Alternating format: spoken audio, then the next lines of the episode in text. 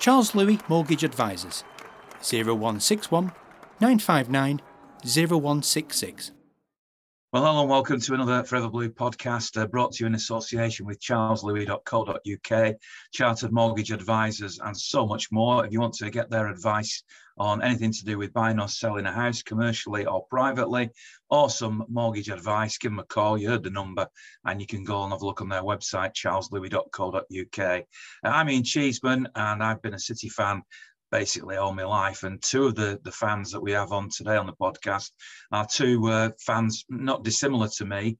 Um, I can certainly remember both of them um, being um, passengers on the football specials back in the day uh, when I was serving the pies and, uh, and, and sausage rolls and stuff in the cage, which was the the old post wagon on the football trains, and people used to queue up and and I'd throw pies. No, I didn't throw pies at them, but I'd sell them pies and tin cans and all the rest of it.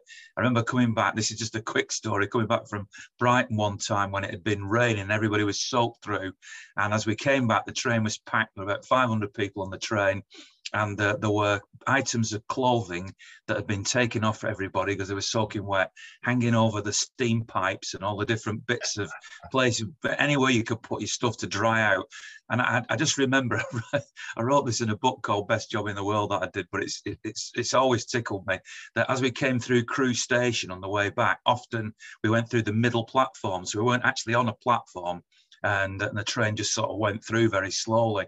And I always imagine what people stood on those platforms would think when they looked at our train and saw a lot of people who looked like they were naked, you know, because they might just have a pair of underpants on walking around on this train. What must they have thought? What were what were we? We were a lot of wet football fans coming back from Brighton. That's what we were. And if I'm not mistaken, we got beat 4-0 in that game as well. So it wasn't the, the happiest occasion. But uh, but anyway, Steve, who's with us, and Mark, who's with us, uh, two of those fans who uh, may well have been on that train, but certainly were uh, regulars and have been going home and away all their lives. Now, I want to emphasize right at the beginning of this that this is not about point scoring. This is not about one fan's better than another. No such thing exists. I mean, I met a lady at the, the Norwich game yesterday, first match she'd ever been to. She's as much a part of the City family uh, as Mark and Steve and indeed Amy, our other guest are. So this is not about that. But what I wanted to do in this podcast is just do something slightly different rather than talk about the minutiae of the Norwich game or the upcoming Lisbon game. And if my guests want to mention that, that's fine. But I wanted to talk about the way that our club and our fans, and not just City, but football generally, how fandom has changed, you know, how we all change. Now, that can be good, that can be bad, that can that has a danger of sounding like you know old man stuff of ah, it's not like it used to be in my day. And and we have to admit that, that things change. And i've just been writing a newspaper column where where i said when i was a kid we used to make bogies now you won't even know what that is if you're a younger fan but it's basically a go-kart that was made out of the wheels off the bottom of old prams and bits of wood and then you'd shove them down a big hill and and race them, you know. And and these days you just wouldn't get away with that, would you? Football fans used to take rattles. Now, you know, you might not even know what a rattle is. Sort of like an L-shaped bit of wood, and you twisted it round, and it made a clicking noise. Um, obviously, there was a period when when we took uh, inflatables, bananas, and by the way, Imre Varadi was supposed to be on the podcast tonight. He's he can't do it tonight. He's going to do it next week. But Imre became Imre Banana as a result of of all that. So football fans have, have, progressed in that sense. There was a period in the 70s when it was, as I'm sure Steve and Mark will back me up on, where it was quite dangerous to be a football fan. You had to hide your colours and uh, you keep a bit of a low profile and all that sort of stuff. Then in more recent years, it's been much more family friendly, maybe as a result of all seated stadiums and prices going up. There's been all sorts of things that have changed that. But just recently, I've noticed, um, certainly in the away end at City, that that some of the chants I, am not a prude by any means, but some of the chanting has not been quite what I want to hear. The sort of introduction again of the of Munich uh, in in chants, which is something I'm not not too uh, pleased about. There seems to be a lot more young fans who are under the influence in the away end, who um, you know uh, are not behaving perhaps as as they should be. So those are the downsides.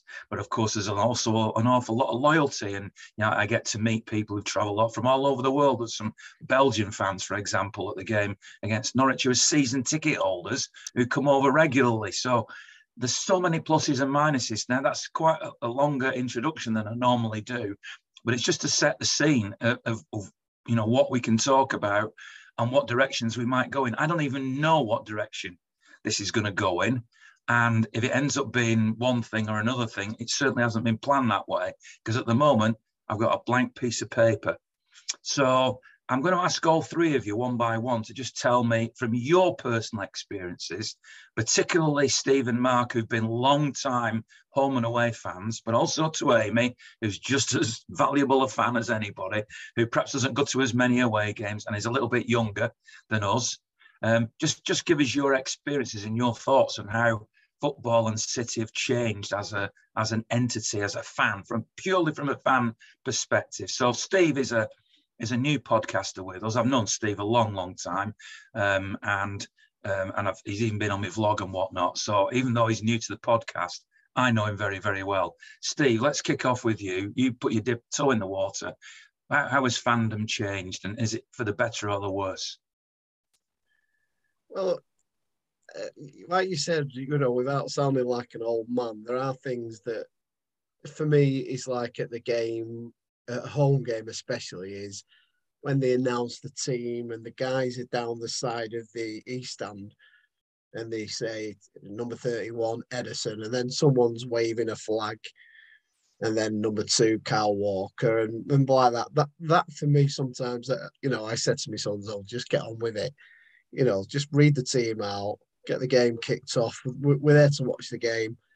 There's a bit of a was it Brentford the other night when we had like a light show before the game, and they did vice versa, didn't they, at the away game in December?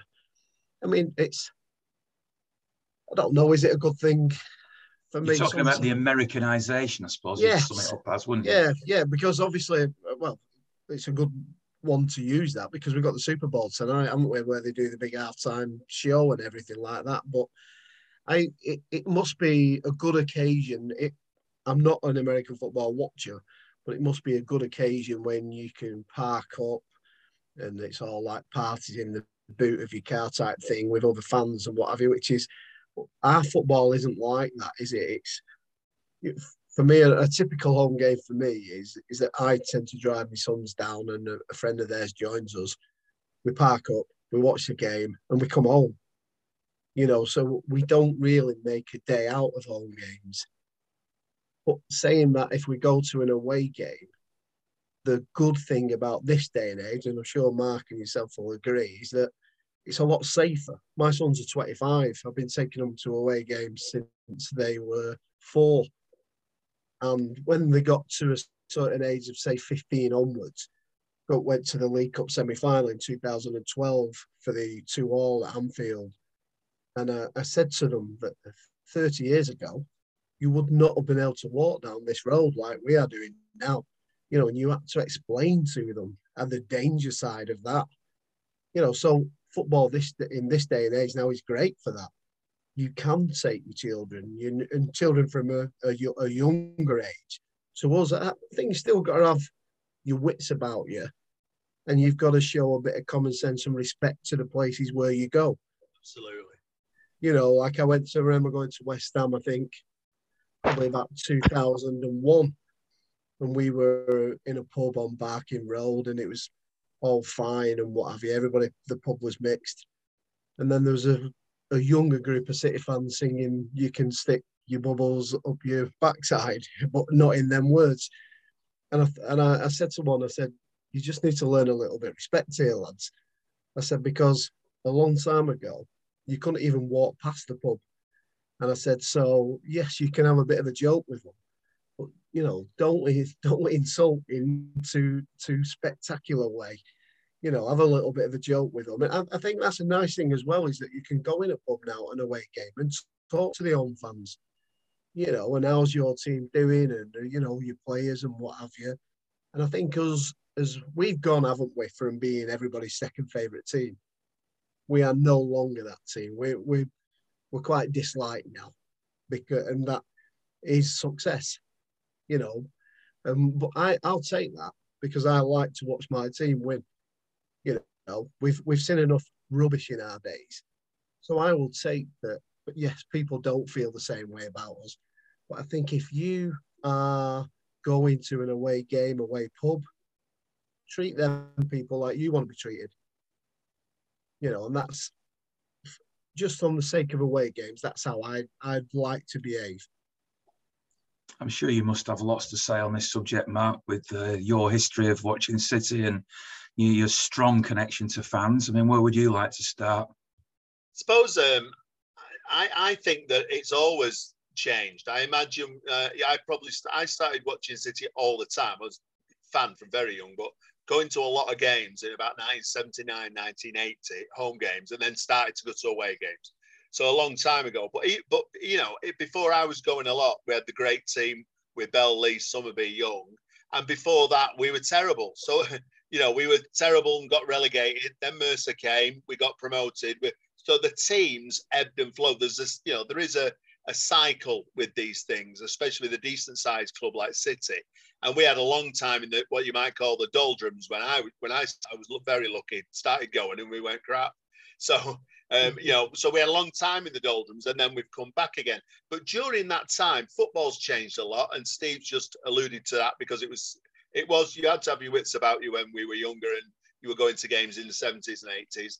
Uh, and it's miles better going to away games now. I really enjoy the day out, like Steve's saying. I love talking to other supporters. We're, we're City fans, proper football fans. I've watched football today. I don't just watch City. I love going watching City home and away. But I like to see how other teams are doing. Keep an eye on uh, other teams in other leagues that I'm interested in from time to time. And when you go to an away game and you're talking to the opposition home fans, there's nothing better than swapping stories about when you went to somewhere or asking about one of their players that you really like. Fans do that all the time. Good fans do that all the time. So I really enjoy going to away games now, and it's a much better experience. In terms of home games, I think it's a classic case of too much money. City, we've got too much money. We can spend it on all these laser shows and DJs we've never heard of, and and, um, and the firework displays that we have. They're like um, Edinburgh on bloody Hogmanay night, aren't they? You know, we've got it's it's a real case of loads of money spent on that kind of thing. Actually, although we I might go for the for the football, you know, like going to cities like the most regular thing I do. So when Steve says they go to the game, watch the game, enjoy seeing the people, come home, it's because it's not a once in a, a year experience. It's a regular thing. It's like going to work or going to see a mate of yours that you see regular. So we don't need all that razzmatazz. But other people, I quite like it, but I know other people do like it. So it doesn't ruin it for me that that happens. I'm a bit like Steve. It, it's not necessary to get me to go. I'll be going to the day anyway. But if it, you know, if other people who go with some kids or younger people, or even just people who go into the match for the first or second time, if that makes it more memorable and they want to come back, I'm all for that. We've grown the fan base in the last few years, and that's bound to happen with the fantastic football we play, Pep being the manager, winning stuff. Um, and I'm all for it, onwards and upwards. We, we the, the other clubs stood still 10, 15 years ago when we moved into our new stadium and it was the best thing we ever did. The Commonwealth Games coming, us moving into the stadium, that platform meant that an investor came and invested in us, and look at us now. Absolutely. Well, Amy, you you might have a different perspective because uh, you're like a little girl compared to us old men, aren't you? I mean, what what's your uh, your thoughts on on City fandom, how it's changing or changed in the time even you've been going? Um, I'll, I've been to a, f- a few away games. Um, Newcastle's always been a favourite, but I enjoy I enjoy Newcastle as a place anyway. Um, but I've always found it a very friendly place to go. Um, and going to the even though you're stuck in the gods in Newcastle in in, uh, in uh, St James's. It's uh, it is always a good a good place. But I do remember going to watch City versus Burnley, um, at at Burnley, and I think you you went into like a bar and like Burnley fans were on one side and City fans were on the other side, and um, basically these young lads decided to have a great big massive fight. City fans against each other, you know, like you do, and um, drinks flew everywhere. And as you can imagine, we all got kicked out, even though it weren't the majority. It was only a small part, and I just thought that's just disgusting. You know, you've come to somebody else's ground and you've destroyed their their. You know, there was a lot of damage to the ceiling, and I just thought you've you know you've you've made a, a mess in somebody else's like in somebody else's ground sort of thing. And uh, yeah, that was quite a bad away game. Um, but I've noticed also a few of our fans that sit near the away fans because I where I sit, I can see the away fans, and um, on the last two matches, there's been fights. Um, the, you know, and like the police takes the police about 15 years to decide to turn up as well. And you've got all security trying to hold these, you know, big, massive blokes back. Um, and everyone finds it funny and everything like that. But then you've ruined you've ruined your season ticket. You get kicked out. You're banned for life. So I just don't see the point of it. But um, as I said when I were little and I was growing up in the nineties, and you know, you, you got picked on for being a City fan, but I didn't care because that's that was my team, and I just you know I've I've said it before. I've I got picked on for liking take that, and I got picked on for liking City. so and to be honest, I still like take that, and I still like City. So I don't really care. Nothing wrong with that. I mean, as far as the two um, male fans that I've got, as well as uh, the female, of course, in Amy, um, you seem to be both quite positive, really, in the in the direction of travel, if you like, of, of football fans. You know that that things are getting safer and and better. So there's no negatives at the moment that you see at all, are there not? Well, I, I, I don't think so. But the if you look at recent incidents that are happening in other games where people are running on the pitch, like the Forest Leicester game where the guy runs on the pitch, attacks the Forest players. There's just a little something that's creeping in now where people think it's great. They can walk, they can run on the pitch for any sort of like. Don't get me wrong. when Sergio scored in 2012, final whistle went. My two lads are 15. They ran on the pitch. He said, Are you coming, Dad? I said, No. I said, I've not got the energy to get down there. And uh, I, I, want to sit here. It was like that much of a shock that we'd scored them two goals. I just wanted to take it all in. And it was brilliant that they could do that. And I think they possibly did uh, for the West Ham game. But then after that, we've our fans have never done that again now because it's thankfully a more regular thing that we do win the league. But this little this thing that where people keep running on the pitch now, uh, it's like it's even annoying me to see this happening. And I'm thinking, just keep the pitch to the players. Certainly when the goal scored, enjoy it, and then let's, you know, let's not spoil what it is.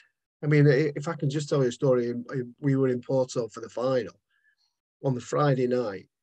We had a really good night. There must have been about 30 or 40 of us on the opposite side of the bridge on the quieter side, but we were we were mixed. There was us and Chelsea fans that we knew, so we we had a great night, absolutely fantastic night. And my lads, their their friends were over on the noisier side of the bridge, what I'd call, and they said, you know, are we all right going over there? And I said, yeah, of course, yeah. I said, all you've got to do is just watch the police.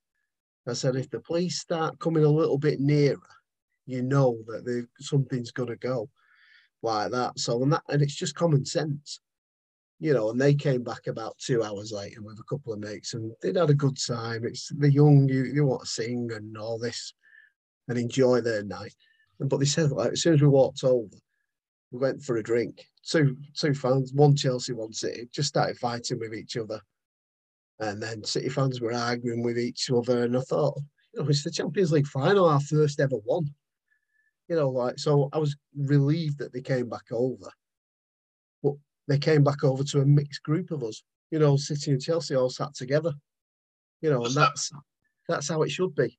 Yeah, I must admit, I thought it could have been pandemonium in Porto, where you know it wouldn't have taken much for it to totally go off, but it didn't. There were, you're right, there were isolated incidents, and I think you know, and you know, if you when we were young, there was tr- I, I, saw loads of trouble. I know people who got involved in it from time to time, you know, and I think it crept back into the game a little bit, exactly as Steve said, and, uh, and exactly as Amy described, and that needs sorting out. They reckon it might be a bit drug fueled and booze fueled, um, and if if we can do something to stop that, but I still think it's very very isolated. It's not the grim stuff that we used to have to put up with in the 70s, where you literally, like you say, mate, you couldn't go down a certain street to Anfield. You had to be so careful. So I'm glad we're not going back to that.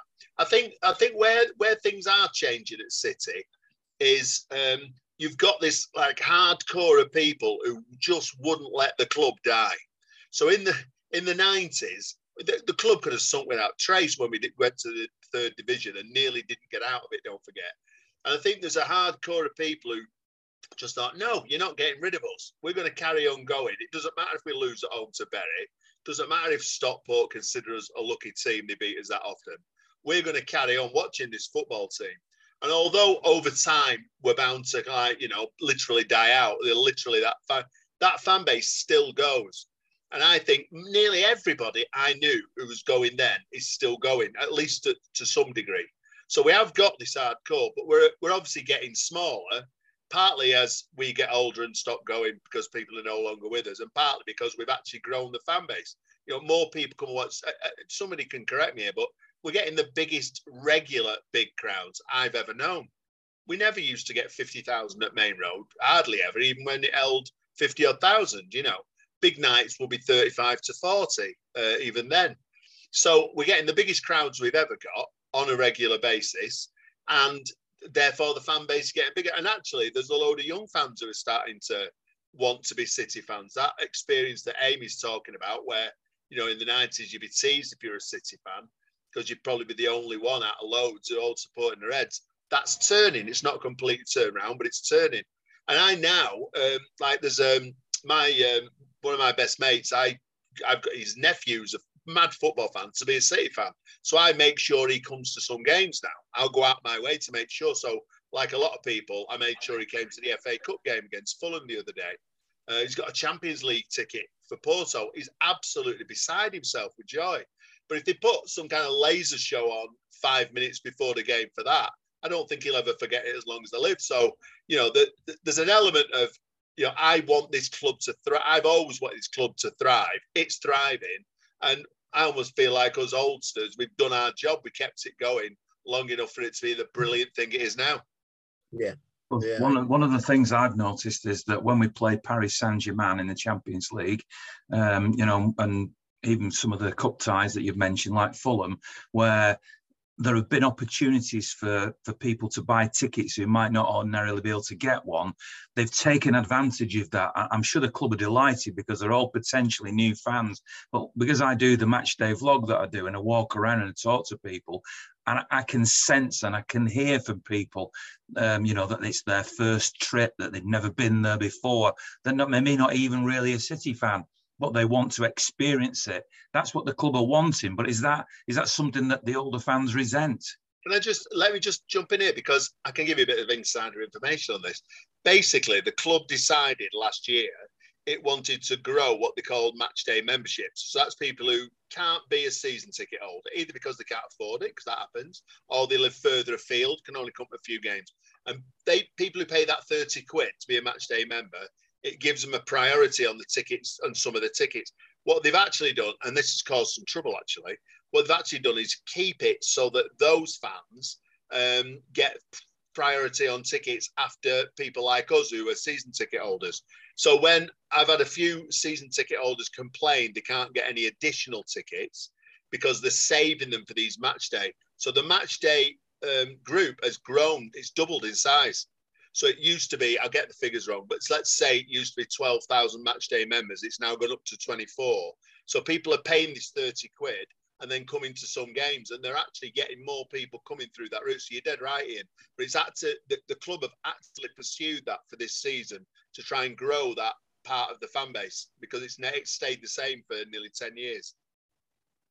Amy, do you sense, do you sense that there are? Uh, um, sorry, Steve, uh, but That's Amy, okay. Uh, uh, are there? Do you sense that the the younger fans? I keep calling you a longer, younger fan. I mean, obviously, you're not.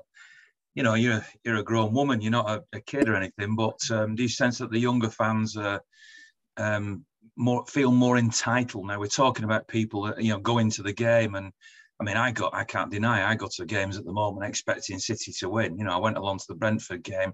I called the vlog that I did, you know, routine. You know, it was all about routine. It felt like it was going to be a routine win, but I twisted that to make it more about people's routines as well. But it, it, the idea came from me just thinking about how it would be another routine win. And you could almost say the same about going to Norwich, you know, in, in the last game. There'll be some games coming up that won't be like that, but so many of them are like that but I don't I don't go there with a sense of entitlement. I don't expect you know, City have to win. It's they have an entitlement to win. But I do sense that some of the younger fans are like that. Do you do you see that? Yeah, I mean, Champions League games are a funny one. I mean, sometimes we get moved from our seats, but like the last few seasons, I haven't been moved. But um, obviously, those who who normally have season cards but don't and on the cup scheme, the the tickets are obviously sold to other people, and um, you'll get everyone from you know Tom, Dick, and Harry come and sit near you.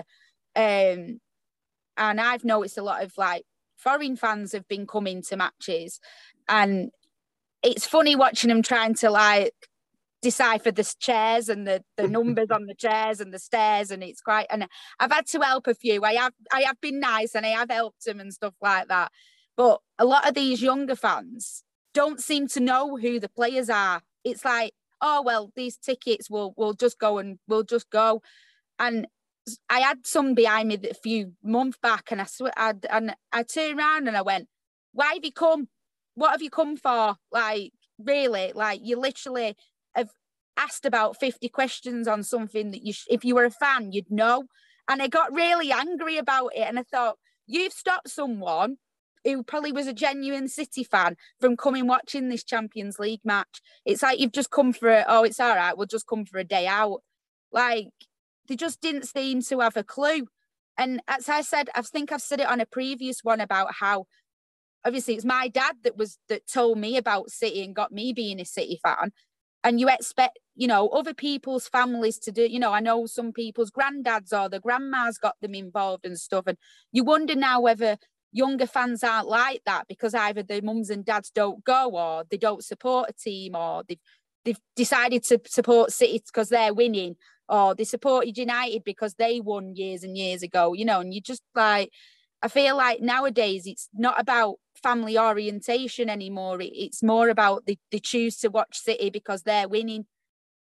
Or it becomes a day trip. I mean, a bit like, uh, you know, I'm not I'm not an opera buff at all, right? And uh, you know, but let, let's say some famous opera singer was coming to Manchester, and somebody said to me, "Do you want to go and see this singer, the famous, most famous singer?" I mean, I know he's not here anymore, but let's say Pavarotti was coming to to Manchester, and he said, "Wow, he's the best opera singer.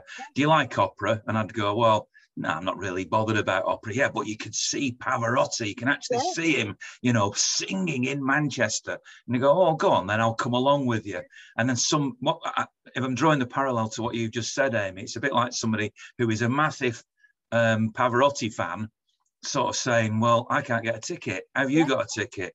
And, and and it's funny because I was only talking to somebody yesterday about how how we used to uh, get match tickets. So in the days when um, you know I, I- first was a season ticket holder and we played a Manchester derby, for example, I'd be down at Maine Road, you know, Yeah. watching the Bil- milkman go around at, at five o'clock in the morning on a Sunday, queuing for for until ten o'clock when the windows eventually went up, and t- desperate to get hold of my ticket, and.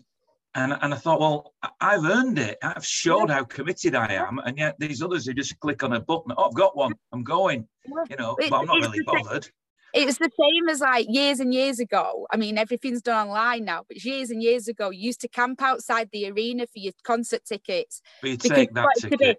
You, yeah. um, I I trend in high places.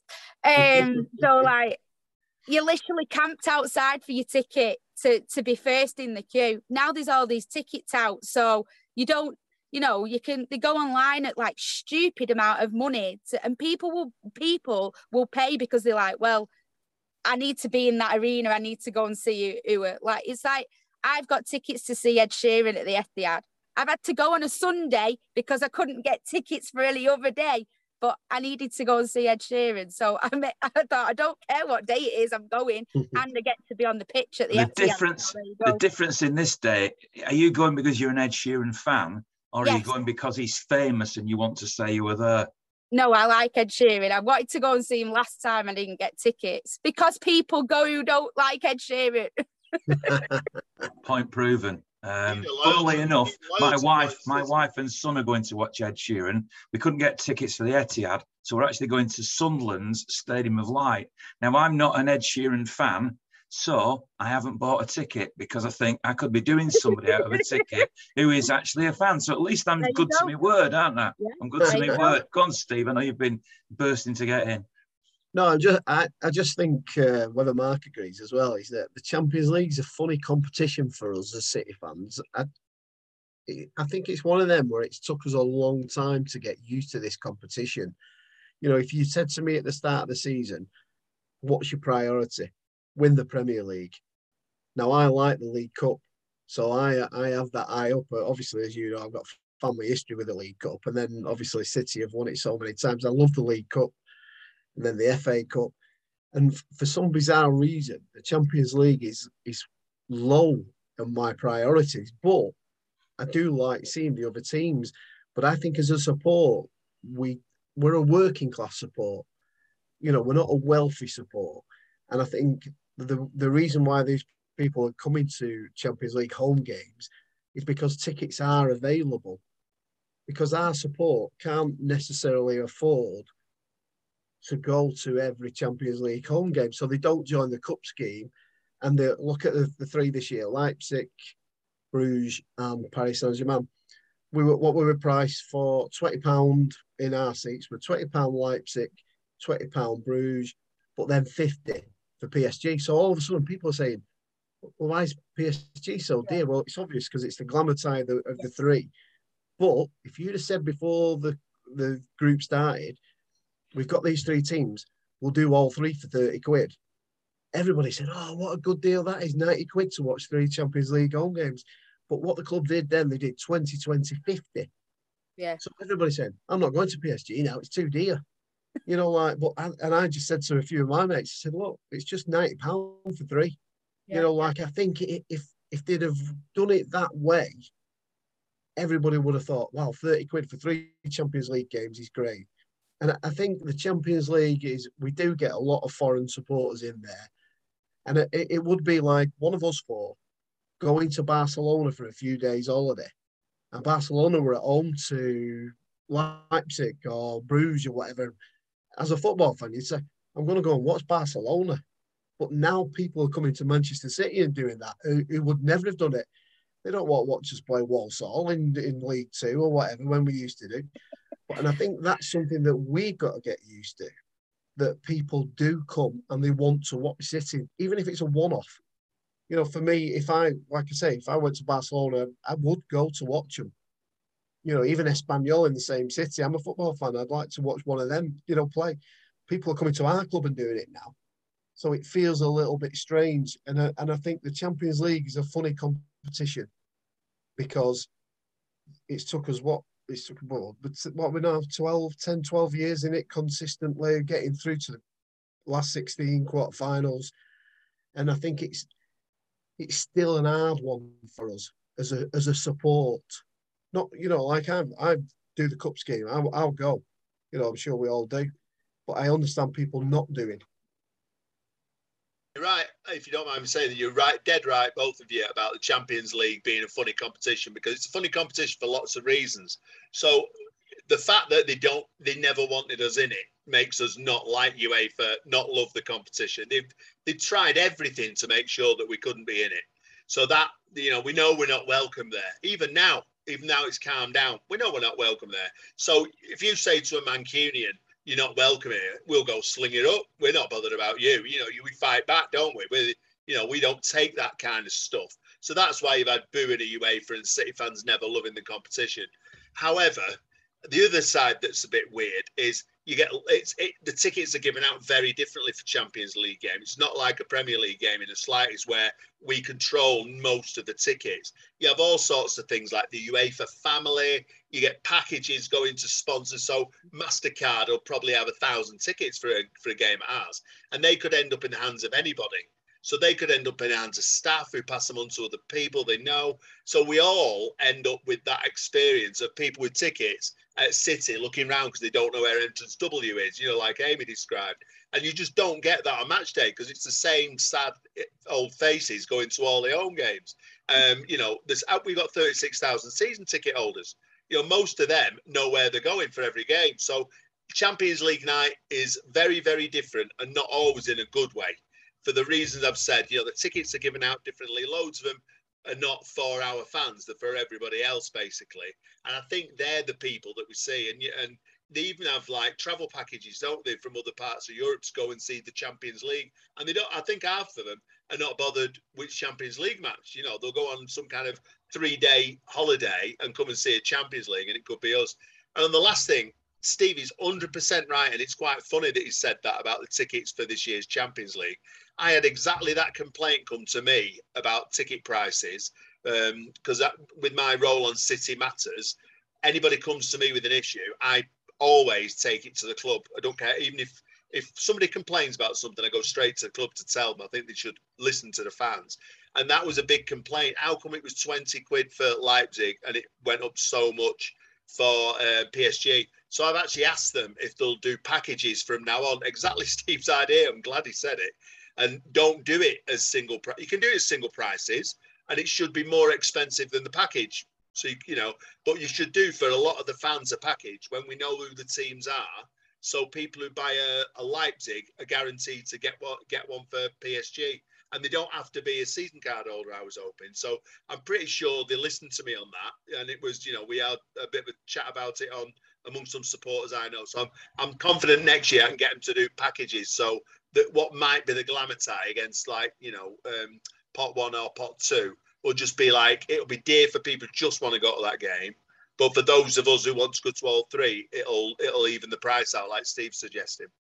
Certainly, I'm sure the club have actually done that in the past. I don't know why they reverted yeah, to that. Right. Yeah, yeah.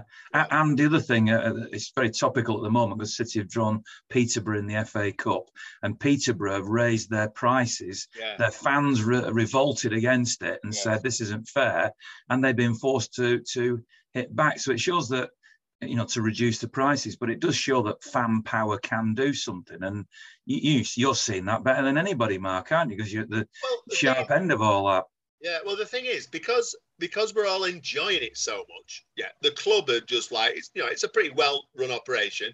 The grounds get gets better and better every time you know Summerbee bar and facilities that we probably never thought would be there and the football's phenomenal. We enjoy going. So it's quite hard to be be a complainer as a City fan, isn't it? You know, we haven't got a lot to complain about. You know, unlike them idiots down the road, they've got everything to complain about. We've got a well-run club, great players. We love going, and like Steve says, and Amy will be the same. We love seeing the team play well and win. Um, and it used to be two, two or three times a season. Now it's you know loads of times. So we're not a lot to complain about. But I still think there's a role for the, for the fans just being organised and being organised a bit beyond the official supporters club. And, uh, and they do a great job in what they do, but they represent the supporters clubs. That's what they're for. But in terms of, you know, fans who go, whether it's oldsters like us or it's not oldsters like Amy or it's whoever it might be, listening to what the support say, they often, you know, things come out, themes come out, you know, like the pricing structure being wrong for a match. You know, if the pricing structure is wrong for the Champions League, we should tell the club they should listen and hopefully they're not going to do what we want every time but i've tried to be a conduit for the support on city matters to tell the club what the support is saying and they have made some changes this season so it's not been a thankless task thank god. I've done a lot of work on it and it's paid off. I want to carry on doing that but we as supporters still need to be organized even when things seem to be going well. That's what i take away from it. Well done mark. Your hard work has been noticed Um, you, you, all three of you have been fairly positive, and with my introduction that I did at the beginning, I mentioned things, for example, like not wanting to be approved, but some of the chants have been things I haven't necessarily approved of. The seems to the Pablo Zabaleta song, for example, now seems to include an element of Munich in it, and, and I thought we'd eradicated the Munich stuff. Um, I, I just wonder generally whether uh, and I'm not seeking this, I'm just asking the question, are the what are the negatives, the downsides? Because we've talked about a lot of positives, quite rightly, a lot of positives, but are there any negatives that any of the three of you've got? Amy, have you got any? I think think half of it with the Munich thing is I think people forget that one of ours was in that crash. And I think that's and I think that's what's the problem is that, you know, our Frank was in that was in that crash. And, you know, like I think obviously the younger end and obviously people who are just horrible in general who like to just sing it for the sake of singing it forget that one of ours was on that plane. And i think that's the issue is that you know they need to take a look at the the history book and they need to have a have a long guard and give themselves a the head wobble basically. And um you know these despite who was on that plane these were young lads at the height of their profession who never got a chance to progress in life. You know, it's not, it's not thingy, you know, it, it was a plane crash. It was an awful thing that happened, and it doesn't matter who was on the plane. It was a horrible, horrible thing, and I, I for one, do not like it being sung in the in in Pablo Zabaleta's uh, song, and I don't even think Pablo Zabaleta would like it either. Um, but I think that is the main issue is you've got some idiots who just want to be horrible and you've just got some people who don't realise that one of ours was on that plane too. No, nobody could have put it better than Amy there. That was brilliant. And I, I almost feel like uh, you should always, it doesn't matter even if things are going well, you should always do that kind of thing. You know, like always watch out for making sure that disrespectful, you know, chants or whatever. Uh, st- when I say stamped out, you don't actually need to come down hard. You need to explain, like Amy did. You need to take the fans with you. Make sure that you know if there is somebody who says something that they shouldn't be saying, whether it's you know it sometimes be racist stuff you, you can hear from time to time. The support needs to be able to say, oh, we don't do that kind of thing here. You know, let's support the team. Let's say you know if you want to hate United, hate United. You don't have to go down that route you know, we and, and some of the older ones can say to some of the younger ones, look how good the team is. Do we need to do that? We're better than that now, aren't we? You know, you know, th- things have moved on. A bit like um, Tottenham are having to do over their word. You know, I liked the, the, what Tottenham said about that. They almost said it's time to move on. They don't have to have a go at the fans for doing it. They can just say it's time to move on. And and Amy put it so beautifully there about you know, it was young men who lost their lives, and you know, Frank Swift, you know, we lost Frank Swift in it. And I actually think doing that kind of proactive stuff is a good thing. I'd even have videos on the screen during the uh, half time or before the game. Let's let's. I, will even take this away if you like, and send it to City Matters to do a little piece of work to inform the fans about, you know, we don't really want to be going down that route. We left that behind a few years ago. We don't want it creeping back in that kind of bad behaviour. I think we should do that. Can I just say something about Munich as well? Is that if if you notice, I don't go to Old Trafford anymore. I haven't gone for a long time. I hate the place, and I just I won't even give him any money. It's it's one of them. I can't do what Ian does and goes to every game because I fell out with Old Trafford a long time ago. I wouldn't even grace it. I don't do Anfield. I've not done that since 2014. So, but, go, yeah, go on. Going back to the what's it though? In the in the home and away derby matches, I sometimes think, you know, and and you see it is the ones with the arms out doing the aeroplane first are actually United fans. I've seen that numerous times, home and away, where they've got their arms out because they then want City to start singing about it, so they can say, "Yeah, look, you know, look at this lot now and what have you." And the the biggest disappointment for them in 2008 was when everybody was silent for that minute silence. The media, the United fans, they all wanted someone to shout something. They really did. And nobody should be going on about it, but you do see Golding from them about it first. And I'm not saying all of them, and uh, because it's on both sides. We've got idiots on both sides. You know what I mean? But some people don't need much encouragement. that day we were better. That day we were, were brilliant, obviously impeccable. We were brilliant that day, and actually it said a lot about the fan base um, on that day that you're talking about. And we need to bring that back. We need to if it's if it's creeping back in, and I didn't know it had, if I'm being honest, but it's creeping back in. We need to be better than that. That's the whole Yeah. thing. Rise above what exactly what you're saying is if people are goading some of the younger fans or older ones into saying something stupid, we need to be better than them. We need to rise above. Don't take the bait. Be better than them. Win the league. Leave them 30 points behind, etc., etc. You know, we're better than United in every respect these days. Be better than them in this respect as well. Yeah, very much so. I- Very I've, much I've so. got a, a personal question now, which which will make me sound like a right old man here, no doubt about it. right, um, and and and it affected me quite badly at Norwich. Um, I had real terrible hip pain, and it was killing me in my back, and I struggled to stand up for ninety minutes in the away end. And at every opportunity, I tried to lean on the seat and everything. And and it, and I was mentioning it to my wife today, you know, and and she said, why don't they have like at the away in the away end? at least a little section of, of fans that, that are either like me or maybe they've got or some of them are small in stature height wise so they, they would struggle to see over people who are stood up. Yeah amy's put her hand up and and saying that. Um, or my mate charlie who i travel with who's in his you know 70s who again struggles to stand up for the game. Why can there not be an allocated section in the away section? Um, you know, and if there's only 20 people want to sit down, fine, then allocate 20 seats. If there's 500 that want to sit down, you know, and, and all those who want to stand up, I got no problem with that either. But why why can there not be that differential where a certain amount of them, you know, like certainly me yesterday at Norwich, are able to sit down at a game? You want to go, Amy? Uh, Did you want to say something? Well, say when when I when I've been moved for like for cup games or whatever. Obviously, I'm I'm little. I I am little person.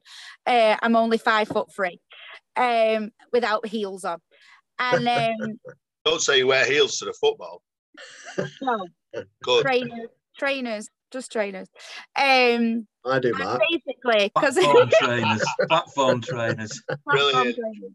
Um, with only being little, obviously, I can't see over some of these, you know, tall people's heads. Yeah. So I preferred my seat because I can see over everyone. Um, the lads at the very back because there's no body behind them, they can stand up. But yeah, I hate it in cup matches if I move because it's normally right down at the bottom, still on the same same stand, but like right down at the bottom, and we're stuck right at the back. That that's my issue. I, I have an issue with you know being sizably challenged. That's what I'm going to say. It's all in my wife. Is this, a subject, is this a subject that could be brought up at City Matters Market? Uh, you know, Well, could, there, could there could there be a definition of a little one li- one little section of seating? well, if you're talking about an, uh, for the, for the home game, I I, find. I mean, in away games. yeah, I 'cause realise at, at home. addressing At, Amy's- at- at home, you you know that if you're in a certain part of the ground, they're going to stand up. You know, if you're in a different part of the ground, Yeah. they're probably going to sit down. So I'm I'm in a position in my ticket where everybody around me, all right, they'll jump up when something exciting happens, but I know that predominantly they're going to sit down. But away, I have no choice. Well, basically, um, I don't want to put you in any categories, Ian, but you're getting older, so we'll do. That's what my I wife said. People would say. Yeah, as you know, as you know, I represent the disabled fans on City Matters. I do it for all the support, but that's kind of why I'm on there. So I do that as well. So anything to come up with um, disabled supporters, so wheelchair space and all that kind of thing, I get involved in that. There are, there is the possibility if you were to say that my hips, we've had people with a broken leg, for just to give you something easy so we can all like, get our heads around it. If there's a fan who breaks their leg and they still want to go to away games, and they tell the club, they'll try and find them a seat that's more appropriate for them. And you won't just be sent a ticket out because if you don't tell the club, they don't know. So they just send you a ticket and you end up where you end up. If you were to tell them that you've got some kind of, I'm going to call it this, I'm going to enjoy this, Ian, an access need, whatever that might be, right? The club are usually pretty good, if I'm being honest. Not all grounds provide something. So maybe at Carrow Road, there wouldn't be. But I know that we have supporters who are not wheelchair users, who are, who are, who are disabled people, sometimes older people, but disabled people who um, it's kind of uh, it's often called an ambulant disabled uh, ticket, and the, the ticket's no different, but they'll try and find you a spot. And if Carrow Road has something like had something like that, they'd have put you in with those supporters. And honestly, if you are struggling to stand up at away games when you know the Palace, they'll all stand up at Palace probably. I would honestly phone the club in advance, tell them, and they'll they might be able to put you in a spot where you can see better. The club are, are good when individuals approach them. They're not they're not always good at the the biggest stuff. You know, I don't think like you wouldn't know to do that particularly, would you, if I hadn't told you? So they're not No. great at promoting that kind of thing. But when you talk to them individually, um, they are pretty good. And I and if and for the next away game, you could do it as a little trial if you want. I'll put you in touch with a person who might be able to help you and see if it works. Well, Yeah. I, I don't want to make it. They moved my dad for because he couldn't get up the stairs anymore. They kept in this. We we're still in the same stand, but he's as you come out of the thing, he's he doesn't have to go up the stairs anymore. So they moved him like before the season. Um, but what I, going back to someone with a broken leg. So um, when I first got my uh, season card, when like in the new stand, my first game I was on crutches, and I had like a boot on my foot, and um, with heels. Yes, with heels. and um, basically, the steward helped me up the stairs, and my dad carried my crutches. So I made it up the stairs on crutches. Well, I, first of all, I want to emphasise, by the way, I don't have a problem basically most of the time. It, it I, I, I didn't even know I was going to have that issue at Norwich. I mean, I literally went into the ground and 20 minutes had gone and I thought, God, this this is killing me. And I was really struggling throughout the rest of the game. The next game, it might be okay. So my my, my question generally is, I don't know, I've never polled people, but let's say 2,000 City fans go to an away game. There might be, you know, a 100 of those who would actually prefer to sit down anyway, just for the convenience of it. Forget about the pro- problem, having physical problems. Could there not be a section that, that is dedicated to people being sat down if you together? if you if you were to try to bring that in, it's about who stands up in front of you, isn't it? So where does that? If you wanted, if there's hundred of you, where do you put them? You'd have to put them somewhere with nobody in front of you, and that's why. Uh, just be boring about these things. Wheelchair spaces always have like a big step down. You know, like they're not just sat on the back row. You have to raise them up with a big step down so that when people stand up during the game, and and it could be just at the key moment. You know, if we get if you get a penalty, everyone stands up. So it's not that people are no, but yeah, I hide, I, I hide my eyes. I But hide. If people, if people stand up, you, you'd have to find somewhere that that group could be where no one would stand up in front of them because it's the um, it's the domino effect in reverse almost, isn't it? People on the front row stand up and then everybody else behind them stands up because they can't see. So I don't. I, I, I'll look into it and find out if anything does happen with away tickets for people who can't stand up. There might be something, but it won't be a hundred, and we're, we're talking a handful. Right. Oh, fair enough. Um, anyway, uh, we'll, we'll bring this podcast to a conclusion by just again going around the, the three of you and saying, you know, um, everything seems to have been relatively positive in this. Um, what is the future of, of fandom? Is it going to change? Are we going to become more Americanized, Steve? Um, are we going to be uh, having more, um, you know, fans who are coming just to one-off games? Is is that going to? Are there going to be less people who go to every game and more people who come to some games?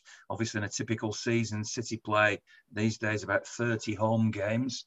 As the prices go up, do people think, well, I'm not, and because the inconvenience of games all over the place, the less and less people want to commit to a season ticket and and go to every one of the 30 games, and a bigger proportion think, well, I'll just go to one or two a season.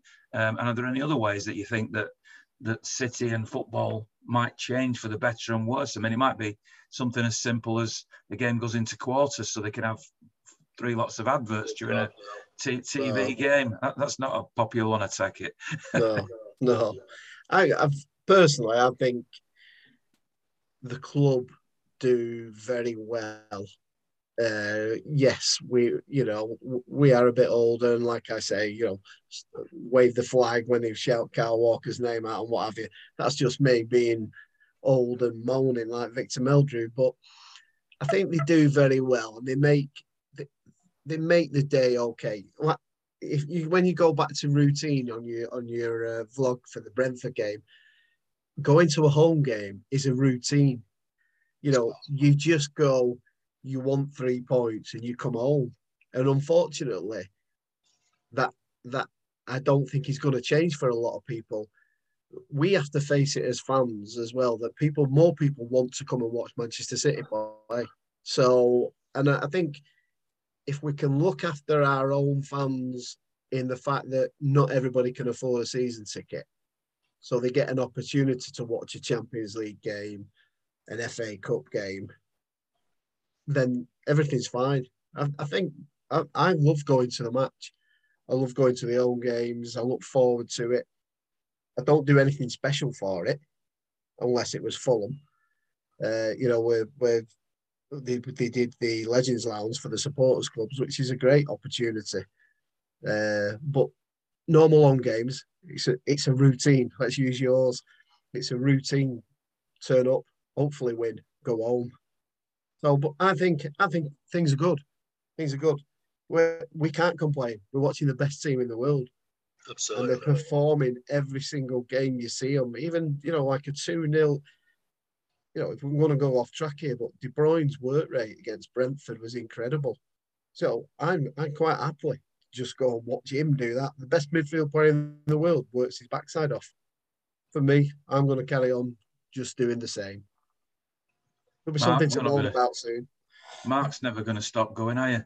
No, of course not. No, I mean the thing is as well is it's a, you know we go to the game and pretty much go pay our season ticket. Yeah, so that's not cheap as chips. We pay our season ticket, and you know I go maybe for a couple of drinks before after. Sometimes not every, but you're right. We pretty much go to the game, enjoy the game, come on.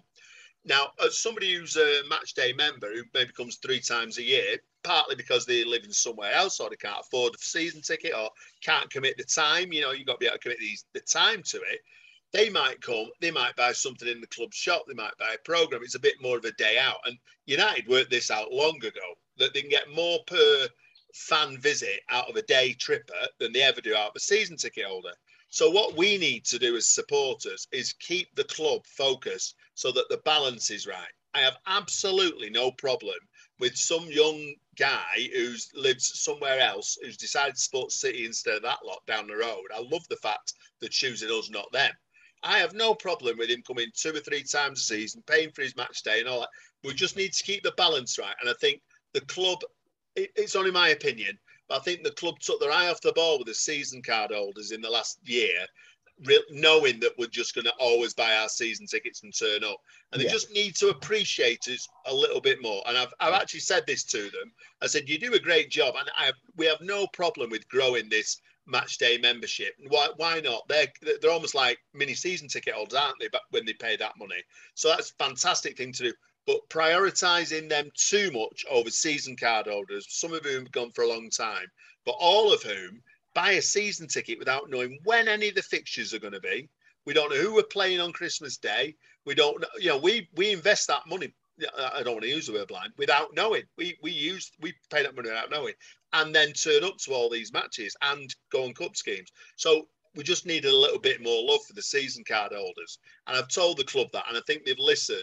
But there's nothing wrong with what they are doing with the fans who are not season card holders. I think it's brilliant, and they should. I'm glad they're thinking about it and not just uh, it to happen. Growing a fan base is great, and I actually think the people who were involved in the club in like the late uh, 90s saved the club, and that's why we've got such a fantastic club and fantastic team now. I'll wholeheartedly agree with you, Mark, apart from one thing. We do know who we're going to play on Christmas Day. Nobody, because there are never a fixture on Christmas Day. Well, we used to play on Christmas Day. I'm old school. We used to play Christmas Day on boxing. It didn't say Christmas Day. I meant Christmas Day. yeah, you did. Amy, anything you want to add before we uh, we say goodbye for I'd another week? Christmas Day, mate. Get rid of half and half scarves. They I get going agree. yeah, Yeah. yeah. If I see someone with an half, and especially if it's a United one and a City one, I will take a lighter to your scarf.